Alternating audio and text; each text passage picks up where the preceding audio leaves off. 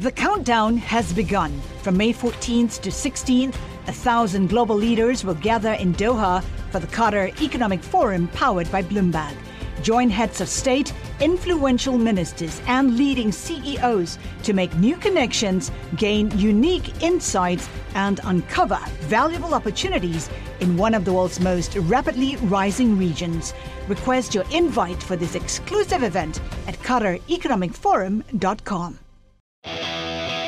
Now, from our nation's capital, this is Bloomberg Sound On.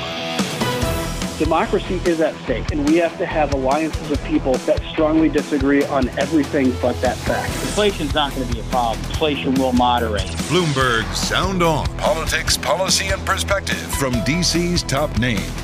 It would be insanity if the Democrats don't do something on Build Back Better. Pennsylvania, one of the closest states in the 2020 election, will be critical for deciding which party controls the Senate after 2022.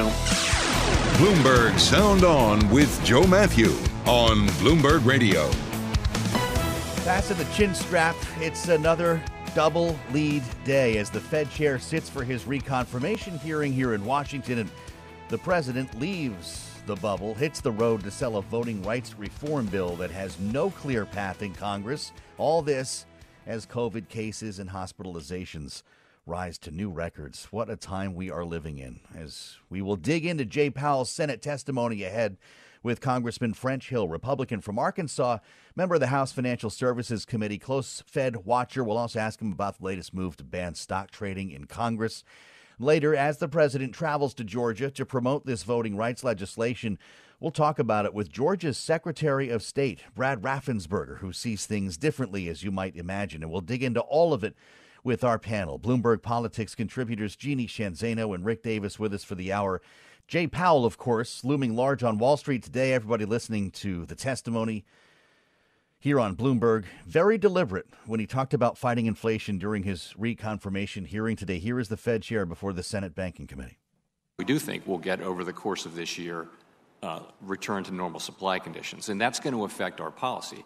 I, I will say though, if you know, if if if we see inflation persisting at high levels longer than expected, then then we will, you know, then we'll if we have to raise interest rates more over time, we will because you need him standing on that wall.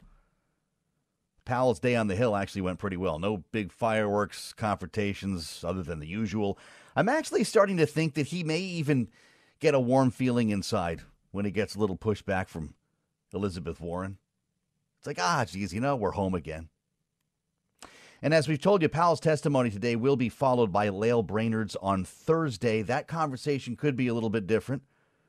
So let's get into all this with Congressman French Hill, Republican from Arkansas, member of the House Financial Services Committee, back with us on Sound On. Welcome back, Congressman. It's great to have you with us. Happy New Year, if I can still say that. Do you do you see an easy reconfirmation for Chair Powell?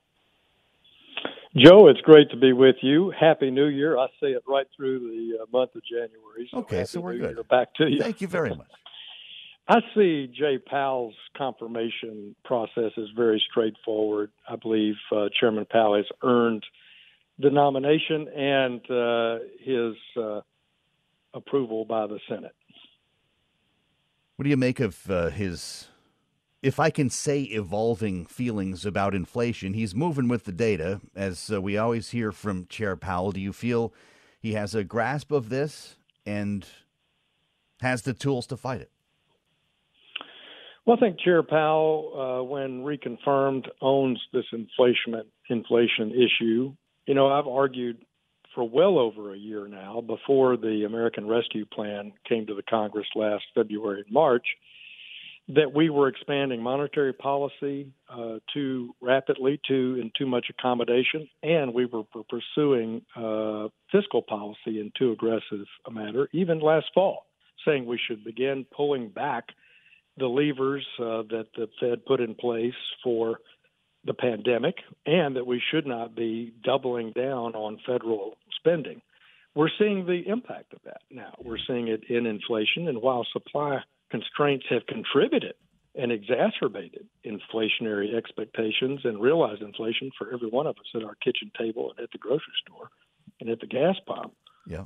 Uh, this fiscal and monetary stimulus, I think, is the principal driver and why I've been saying for over a year it wasn't transitory. So I'm glad to see that he agrees transitory should be. We put that word away. Hitched. He does, Uh, and he does have the tools to fight this. And I think it's going to be. I hope it's an easy fight, like he suggests. That inflation could peak uh, sometime this year. Well, as we consider the forces behind uh, this inflation, a moment in today's hearing uh, revealing in which Chair Powell was talking with the chair of the committee, of course, Senator Sherrod Brown. Listen to this. Do you agree that higher prices are related to the supply and demand imbalances that can be traced directly back to the pandemic and the reopening of the economy? Yes, uh, yes, I do. For the most part, um, if you look back and you can trace to developments, including strong demand and also supply constraints.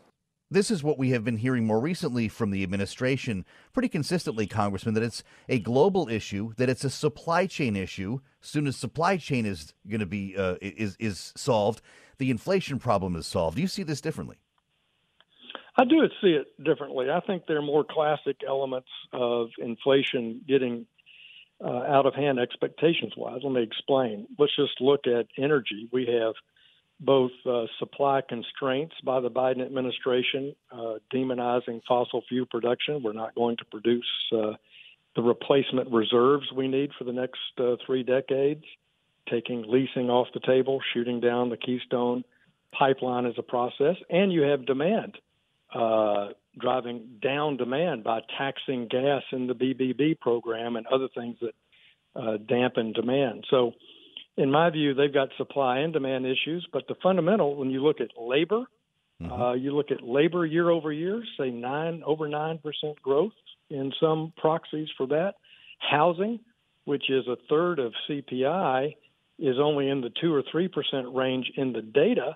But in the reality of existing home sales and new home sales, you're in the teens. So I think actually going into 2022, core CPI and CPI both have been understated going into 2022, and they're both going to accelerate, both from labor and from housing conditions, uh, even if commodities moderate. We're talking with Congressman French Hill on Bloomberg Sound On. We get the, of course, inflation data. We get the, the consumer price report tomorrow. Uh, what is that going to mean for when Lael Brainard testifies the following day on Thursday? Will that make this look mild, or is that going to be a similar conversation? I think it'll be a similar conversation, but when you look at the uh, ability for President Biden to appoint a substantial number of governors on the Federal Reserve System, this issue of getting inflation under control uh, and taking action Yeah. uh, from a monetary policy is should be the principal issue, not climate change, not bank regulatory opinions, but uh, their monetary policy responsibility. So I think that will come up with uh, Governor Brainard. Is anybody talking to you about when we're going to get these other picks from the Fed? We got three open seats, and even the White House is telling us that it's soon, it's shortly. Stand by for news, but then we get nothing. What what's taking so long?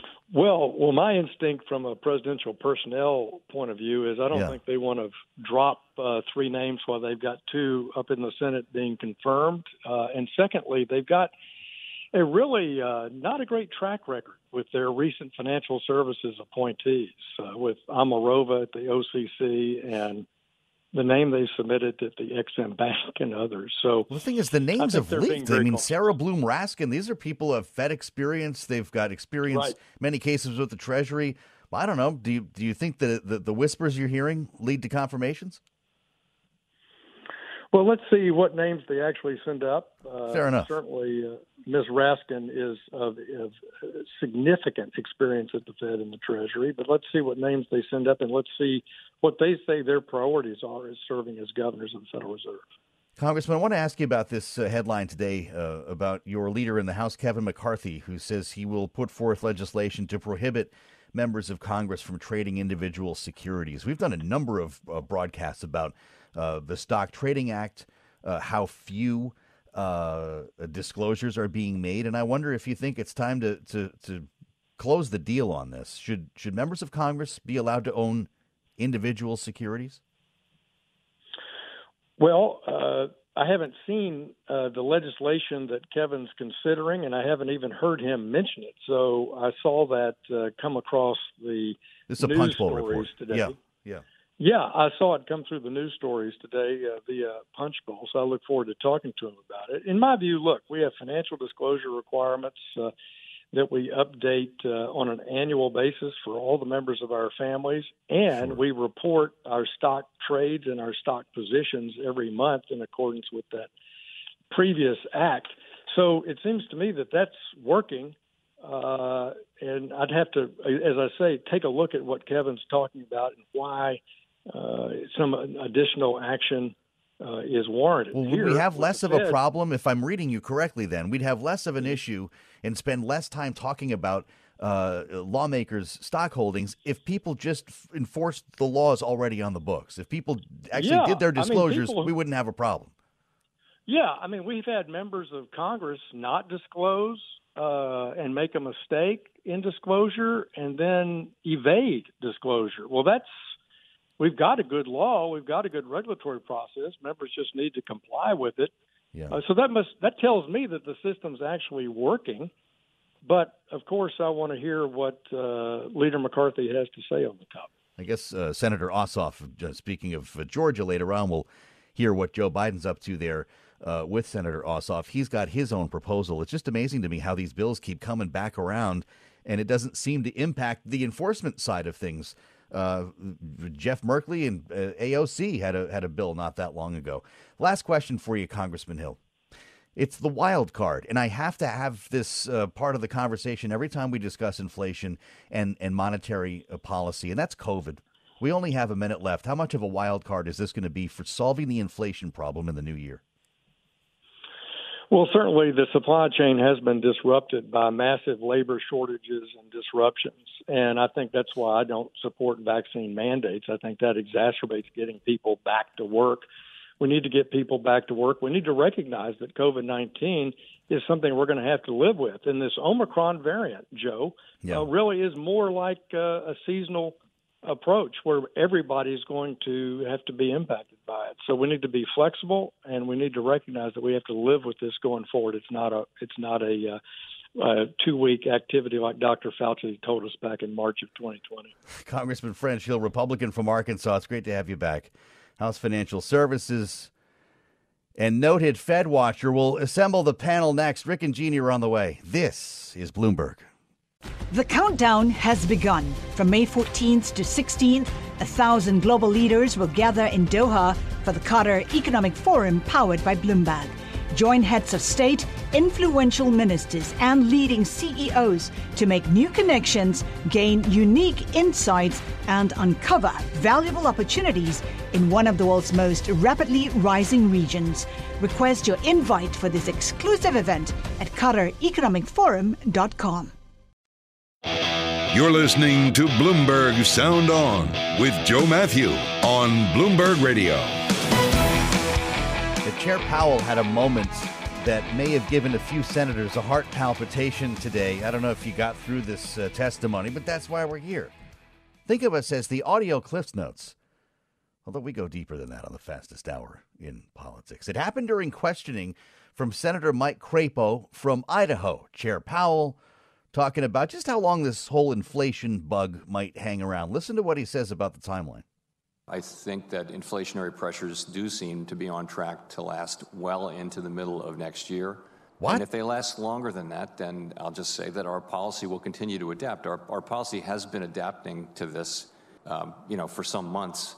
Uh, but will if if if inflation is going to last longer, then that would that would potentially imply more risk of, of, of its persistence and ultimately becoming entrenched. And, and our policy year? will respond accordingly. You said next year. Uh, you just said well into the middle of next year. Did you mean this year or ne- yeah. through all? No, no. Next? I meant I meant this year. You're right. I still this. think it's 2021 sometimes. hey, I thought so, but I wanted to be sure what you were. Saw a couple Members of the committee grab their arm. Wow, no, uh, Chair Powell. No, this year, that would have been a headline. I actually really thought, I, I mean, I was taking him at his word as I'm hearing this. Whoa, middle of next year. They're going to head out to send out the hot headlines on the terminal any second now. So we got over that.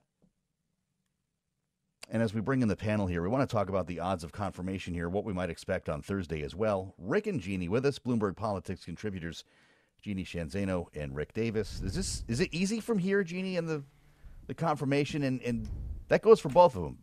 Powell today, Brainard Thursday. Yeah, yeah, I have to say I heard that as well. And as somebody who will write 2021 for the next about six months, I had a lot of sympathy for, for you know. For yes, I did.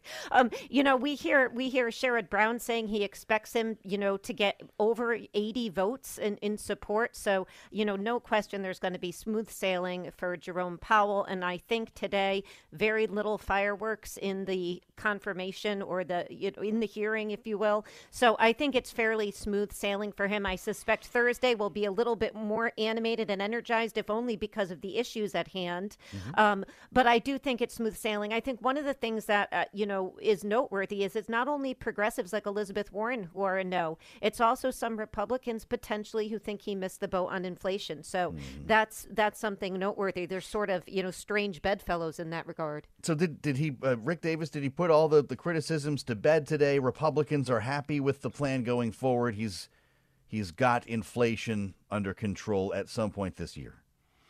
Yeah, I mean that's certainly what they want to hear, and uh, and they want to have confidence that he can do it. Uh, he certainly seemed to address most of their concerns about it, and uh, his willingness to adjust the plan if uh, if if inflation is more stubborn than he thinks, uh, seemed to keep the opening that there'll be more to hear on this in future hearings. But just no, I mean, there's not a member of that committee, Republican or Democrat alike, who isn't going to bear down every time they have him in front of the committee on exactly yeah. how much progress he's making. So this is not the last we'll hear uh, on his plans to tackle inflation or any of the other issues that uh, that were brought up today.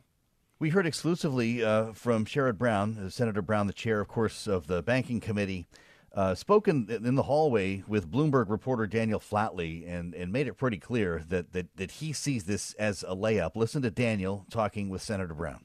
Do you have any sense as to whether he'll? It seems like he has support to get yeah, I, I don't, I don't see more than a small, small handful of no votes on the committee. Right. And I can't imagine there are that many on the floor. There were maybe 15, the most. Yeah. Last time when Trump nominated him. Okay. So I don't think that number changes much, but I don't know. I've not done a whip, but I have a good idea. So maybe 15 no's, Jeannie. That that jives with the math that you heard. Is that what you expect it'll be like the first time around? Then? Th- that's what that's what Brown has been saying. That's what we're hearing. You know, a, you know, a handful of Democrats, Bernie Sanders, and then a small number of Republicans who again seem to not feel that the Fed has been on top of the issue of inflation. So, it, it you know, but he's going to have smooth sailing through this. But you know, to Rick's point, I think one of the things I did take away from the hearing today is that they are going to be obviously every time he is in front of them pushing him on the not only inflation but also this issue of ethics which was brought up several times yeah. the issue of climate change the issue of crypto. So he has a lot on his plate that he's going to have to contend with over the next 4 years should he be confirmed. Yeah Pat Toomey the ranking member came right out with uh, this Clarida story the trading scandals that have happened if we should call them scandals in in the Fed. Rick this this new uh, story, Richard Clarida leaving two weeks early uh, because of uh, his, I guess the the the changes he made in his disclosure. It looks like a very different trade now than it did the first time around. Are you surprised Powell didn't hear more about that, or is that going to be more of a conversation uh, for later hearings? You know, I, I think there's two things that drive that. One is um, it's an evolving issue, so uh, this seems to have more legs. With Clarida resigning early, it's going to open up more discussion in the future as people learn more about it. Mm-hmm. Uh, it's very timely right now. But two, I mean, there's exposure in the House and Senate with members who uh, have trading issues, and so uh, this may fall into that edgy category of you know you don't live in a glass house, you know, don't throw rocks, and so. Yeah um, my guess is that it was kind of a quiet issue uh, in today's hearing. Uh, I doubt it would be any more so in uh, Brainard's testimony. But I do think uh, with Republicans, the climate issue is the one that I think they were most concerned about. Rick and Jeannie with us on Sound On. Coming up, the other major news story we're following today, and that's the push for voting rights legislation. President Biden following up on the Jan 6 speech today in a visit to Atlanta, we'll talk with Georgia's Secretary of State about where he sees this debate going. I'm Joe Matthew. This is Bloomberg. President Biden has wrapped his speech in Atlanta, making the case today for voting rights legislation that we are told could see a vote next week or so in Washington, at least a vote to, to change the filibuster. In this particular case, something the president supports. It is unclear, though, if this will ever see the light of day because, well, if you listen to this program, you know that there are a couple of key Democratic senators, Joe Manchin, Kyrsten Sinema, you may have heard of them, who do not support changing the filibuster. And so there are questions about whether this is going anywhere. Here's Joe Biden last hour in Georgia. Let me be clear.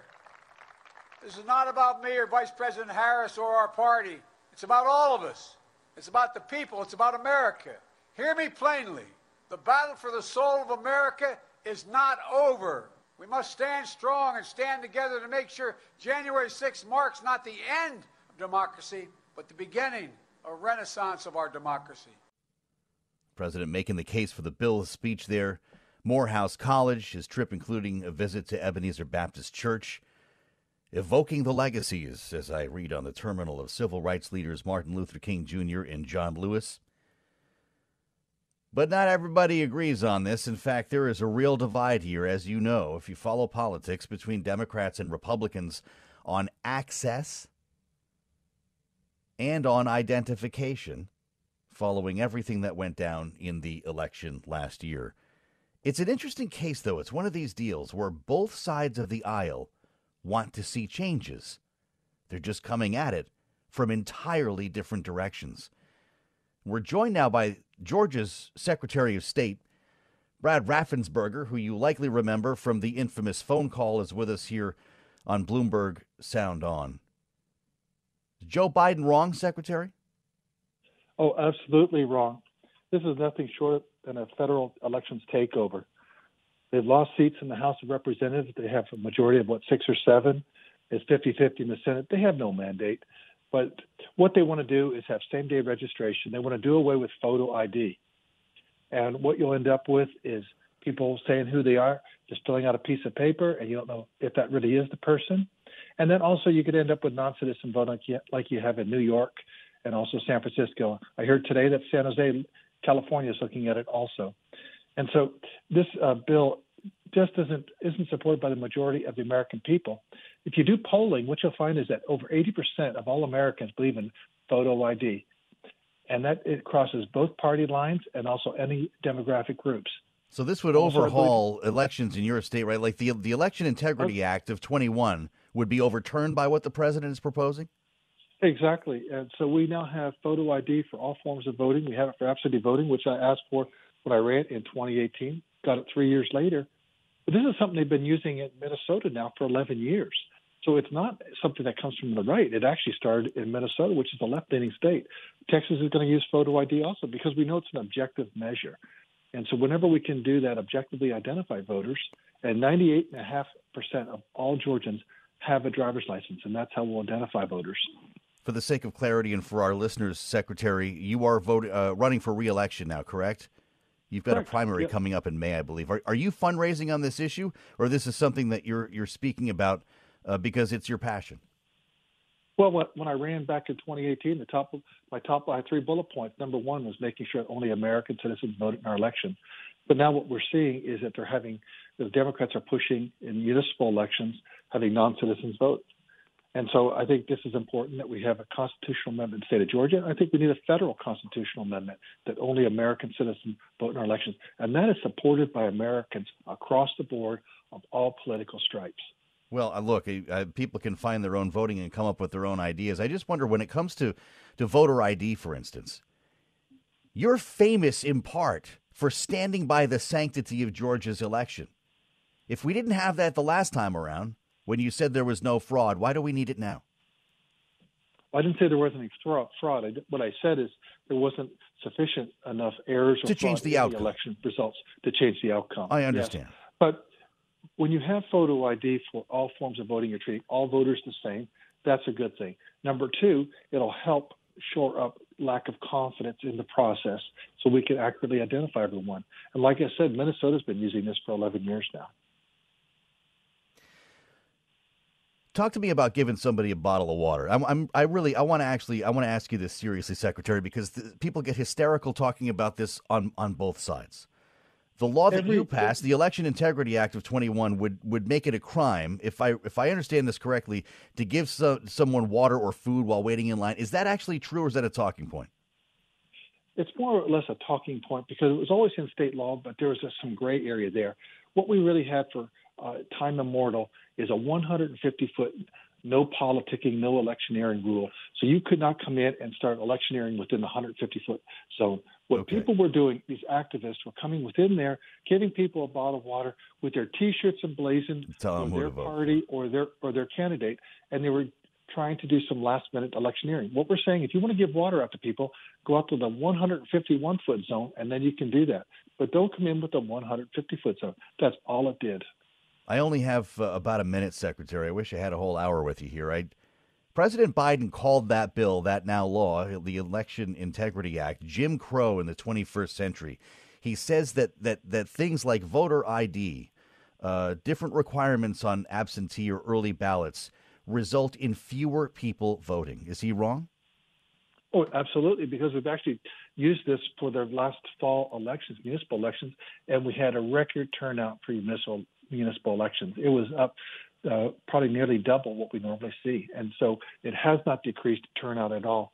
But his lies and the liberals that have spread lies about Georgia's election will cost our state an all star game, but we won the World Series anyway. But it also cost us $100 million for small business owners. I didn't even ask you about the Bulldogs, uh, Secretary, but I Go, appreciate yes. you coming on to talk to me about it. Well, and we're now the national champions for that, and we've been recognized as number one for election integrity also. He's a serious man. Republican Secretary of State Brad Raffensperger of Georgia, we thank you. He's calling the president a liar on this. Let's see how the panel feels about it next. Rick and Jeannie are on the way. Voter integrity, voter rights reform on the way on Sound On. This is Bloomberg. The countdown has begun. From May 14th to 16th, a thousand global leaders will gather in Doha for the Qatar Economic Forum powered by Bloomberg. Join heads of state, influential ministers, and leading CEOs to make new connections, gain unique insights, and uncover valuable opportunities in one of the world's most rapidly rising regions. Request your invite for this exclusive event at QatarEconomicForum.com. You're listening to Bloomberg Sound On with Joe Matthew on Bloomberg Radio. Good thing Sound On is a safe space for political opinion because we're getting very close to some third rails here with regard to voting rights, but we can have this conversation and we're going to finish it with Rick and Jeannie, our panel, Bloomberg Politics contributors Jeannie Sheehan Zaino and Rick Davis with us for the hour here as we uh, come off our conversation with Brad Raffensperger. Jeannie, where is he wrong? Talk to me first about the, the, the bigger issue of voter ID. You clearly do not agree with the Georgia law as it's written, Jeannie. Would the president uh, make that a, a, a more accommodative place for voters? And why is the Secretary of State wrong? Well, you know, the issue has always been that voter ID requirements affect people of color, black and brown people, and people who are poor. So you just take Georgia, for instance. The numbers are about 272,000 registered voters don't have the required ID. So they have to submit additional documentation. And that requires time, money, and the ability to do that. And so what happens is many of them become disenfranchised. But even more so than that, as if that's not enough, the issue has always been, at least for me and many people who do research in this area, in this area, is that it's a solution in search of a problem you know, fraud at the polls is very, very rare. There was a study in 2014 that found only 31 cases of voter impersonation across the nation. I mean, those are, you know, numbers that you can't even imagine. And so that's why people have a problem with it. Sure, there's always going to be problems, but that is not the biggest problem. And what it does is it disenfranchises people. And this is what the courts have found, particularly those cases that came out of Texas. Well, so Raffensperger that, would tell you all you're going to have is a bunch of illegal uh, residents uh, going to vote then if, if we follow your logic. Uh, yeah, a lot, but 31 was the number we have. So, you know, I huh. always say to students if there's a rush at the polls, I would love to see it because our problem in the United States has not been too many people trying to vote, it's too few. And so that is not really the problem. If there is a problem, they should show the numbers. They've never been able to show that in court. What do you say to that, Rick Davis? You know, uh, the system of our voting uh, in this country is by state law, and and there are many state laws that cover voting uh, of this kind. Uh, back in the 1990s, we passed a motor voter bill that allowed you to register, you know, through the Motor Vehicle Administration, and widely supported by uh, Democrats uh, because they thought that could expand the voter registration rules. Republican opposed it. Now it's nobody cares about it anymore. It's just another way to get registered. Yeah. So, um, you know, look, I mean, we we require a federal ID of some sort uh, to do almost anything anymore. You know, welcome post 9/11, and and so uh, I think states that deem it necessary to police their ballot boxes by showing a form of ID have absolutely the right to do it. It's it's a local decision. Uh, the last thing we want to do is have the federal government get involved in deciding what happens hmm. in elections in states because look at the best example the FEC, the Federal Election Commission. It is completely broke. It's not had a full contingent of commissioners in years. It doesn't do a thing, and it's a great example of federal federal oversight of elections when they're it, it, they can't even accomplish that. Having the right to do it is one thing, though, Rick. Is that is that enough to know that that there are people who will not be able to vote with with an ID law? If you if you don't have an ID, you can always do a provisional ballot in the states that don't require ID or do require ID, and mm-hmm. have that provisional ballot uh, counted once you are able to uh, prove some you know residency in that precinct. So is that people vote in precincts? All you got to do is show you're from that precinct. Well, that that's the problem, right? Is that you disproportionately disenfranchise the number in the uh, one of the last uh, court cases was about half a million uh, poor and black and brown people in Texas were disenfranchised because while it may be not particularly difficult for most people, it is particularly difficult if you're living below the poverty line mm. and you can't get that access. And so that's the problem. And and you know we should also be very clear that the Freedom to Vote Act, which the Democrats are pushing pushing for is not it's what it's going to do is it's going to promote a national standard for states that already have an identification requirement. It's not going to stop those. And it's going to allow for alternative options for voters to be validated. And it's going to say that states that don't have those identifications they're not going to be required to have one. So you know one thing we do know is that progressives have been more willing to be open to the issue of an ID and more accepting of it. But i think we do have to make sure, at the very least, that the poor are not disenfranchised and they are not kept out of the polls because they don't have access to voter IDs, which most of us have. But the numbers in Georgia alone 272,000 registered voters without the required IDs. The Georgia uh, election law, the Integrity Act, it's Bill 202 if you want to Google this and, and play along in your home game here. It bars officials from sending out unsolicited absentee ballot request forms. It reduces the amount of time uh, people have to request an absentee ballot. It also limits the use of ballot drop boxes. Are those all good ideas, Rick, or no?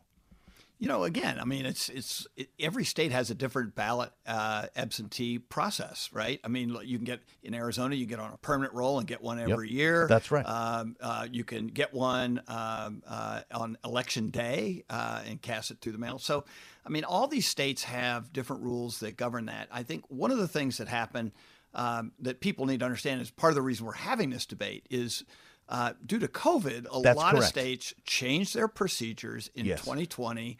Uh, and, and, it was sold to the public as a one-time thing because of the pandemic. We're going to really change the way, you know, we we do elections and allow people to to not have to go to polls and create a societal change in the way voting happens. And and, and those and, should be rolled back, Rick. I, am not sure every one of them roll back. I mean, i I think same day registrations, a particularly good um, uh, rule to have because it can be policed and it, and it keeps people in the game all the way to the beginning. But there, there are so many rules right now that skew elections. You know, early voting was seen at the time as a way to try and involve more people because election participation was going down. Now we have record participation, and in some elections are done in October. I mean, don't you want to know in October uh, what the issues are that may affect your vote uh, come in November? So, I mean, I think some of these actually deserve correction because what they were intended to do have have maybe missed the consequences of those Yeah. actions. How about the water, the food and water bid, Jeannie? This is one of these lines that just kind of takes on a life of its own on cable news and becomes fodder on on talk radio. But that's why I asked the secretary about that. You heard what he said. Should people be able to give a bottle of water to somebody within that that 150 foot uh, perimeter, or that's the deal? If you're voting, you can't fool around with people in line. I, I, think they should be able to get water. I also think, you know, in defense of, of the Georgia law, that that has been widely overstated. The president mentioned it today to huge applause. I think much more important than that, if we go back even before the pandemic, and I agree that that did have a huge impact, but well before that was the Supreme Court's gutting of pre-clearance for, in the Voting Rights Act in 2013. It was after that, if you look at places like the Brennan Center, where we saw this flood of legislation out of the states, much of it designed to disenfranchise people on the other side of the aisle. Yep. Pre-clearance should be restored. That's part of this John Lewis Voting Rights Act, eh, which is the second of these acts that the Democrats are pushing for. It's the less, it's sort of the, the smaller, if you will, of the two, the one that people like Joe Manchin right, support. You should restore pre-clearance. You should restore the Voting Act. It was gutted in 2013, and we've seen a dramatic change in access to the polls since that decision, particularly for African Americans and black and brown people in this country. Let's be clear that not everyone agrees within the Democratic Party. And in our remaining moments, I'd like to look at some of the discord internally here. The statement from uh, the NAACP president, Derek Johnson, was brutal coming off of this speech, uh, which you would think would have been pretty well received if you listen to what the president said. He writes Our democracy stands in its final hour. Unless President Biden applies the same level of urgency around voting rights as he did for Build Back Better and infrastructure, America may soon be unrecognizable. He goes on to write While Biden delivered a stirring speech today, it's time for this administration to match their words with actions and for Congress to do their job. Seems to me, uh, Rick, that the administration is doing a lot. Congress is the problem. They, they don't have the votes. They they don't have the votes for this bill, uh, and it's the two people who you mentioned in the in the previous interview, um, you know, Joe Manchin and Kyrsten Sinema, who actually do support a different Freedom to Act vote, uh, Freedom to Vote Act uh, that is supported by, from what I can tell, 50 uh, Democratic senators, uh, co-sponsored between Amy Klobuchar uh, and uh, and Joe Manchin. So it's not like there aren't things that are in the hopper that could be voted on today. It's just the bill that that, that the president was talking about today is not even supported within his own party. That's the problem. It's not a filibuster problem. It's a Democratic consensus problem. With that statement in mind, Jeannie, I want you to listen to something and, and consider something here as we listen to Jen Psaki for a moment. It was a who's who of progressives with the president today. The entourage on Air Force One and Air Force Two, I mean, these planes were loaded. Uh, one person, of course, was not there. And we had a sense of this yesterday when the White House wasn't able to tell us, and that would be Stacey Abrams. Here's Jen Psaki, the White House press secretary, gaggling, as they say on Air Force One.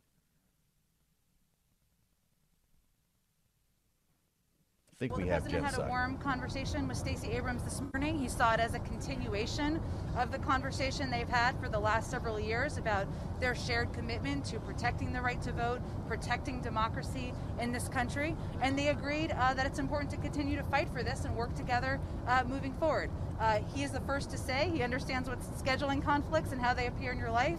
Uh, beyond that, I would point you to her uh, and her team on any more specifics. So they spoke today. They agree on all of this stuff. But Jeannie, what does it mean that Stacey Abrams wasn't there? Well, you know, I, I don't know what she could be doing that she couldn't make time to see the president of the United States. It seems to me Stacey Abrams has learned a little bit from Glenn Youngkin and his ability to treat Donald Trump ah. with sort of a, you know, at, at an arm's distance. I think she's doing something of the same there. She and wants I- to be governor. She she wants to be governor, of course, and I think the NAACP president's statement out is just another sign of what she's thinking. They don't want empty gestures. They don't want photo ops. They want the president to do something. The problem is the president doesn't have the power to do it. To your point, it's got to be Congress, and they simply don't have the numbers. That's the reality, but he's going to be hit from the left Oof. for that reality. Donald Trump out with the statement, Rick, you better believe it. Quote, Stacey knows Biden actually lost big in Georgia. She helped Biden steal the election in Georgia, but now she won't even share a stage with Joe. Is it is it bad optics that she wasn't there, or are we making too much of it? No, I think it's bad optics, but when your president comes to town, he's got a 40% job approval, you don't show up for the event. Wow. What a way to make a living. Rick and Jeannie, thanks as ever. Great conversation. Smart talk on voting rights. You won't hear that anywhere else. But here on Sound On, the fastest hour in politics. We'll meet you back here tomorrow with a lot more. I'm Joe Matthew. and This is Bloomberg. Collaborate for a greener future at the Bloomberg Green Festival, a groundbreaking celebration of the thinkers, doers, and innovators leading the way, from design and culture to technology, science, and entertainment. Hear from inspirational speakers and immerse yourself in climate solutions. July 10th through 13th in Seattle. Title sponsor Amazon. Official airline Alaska Airlines. Get 20% off using promo code radio20 at bloomberglive.com slash green festival.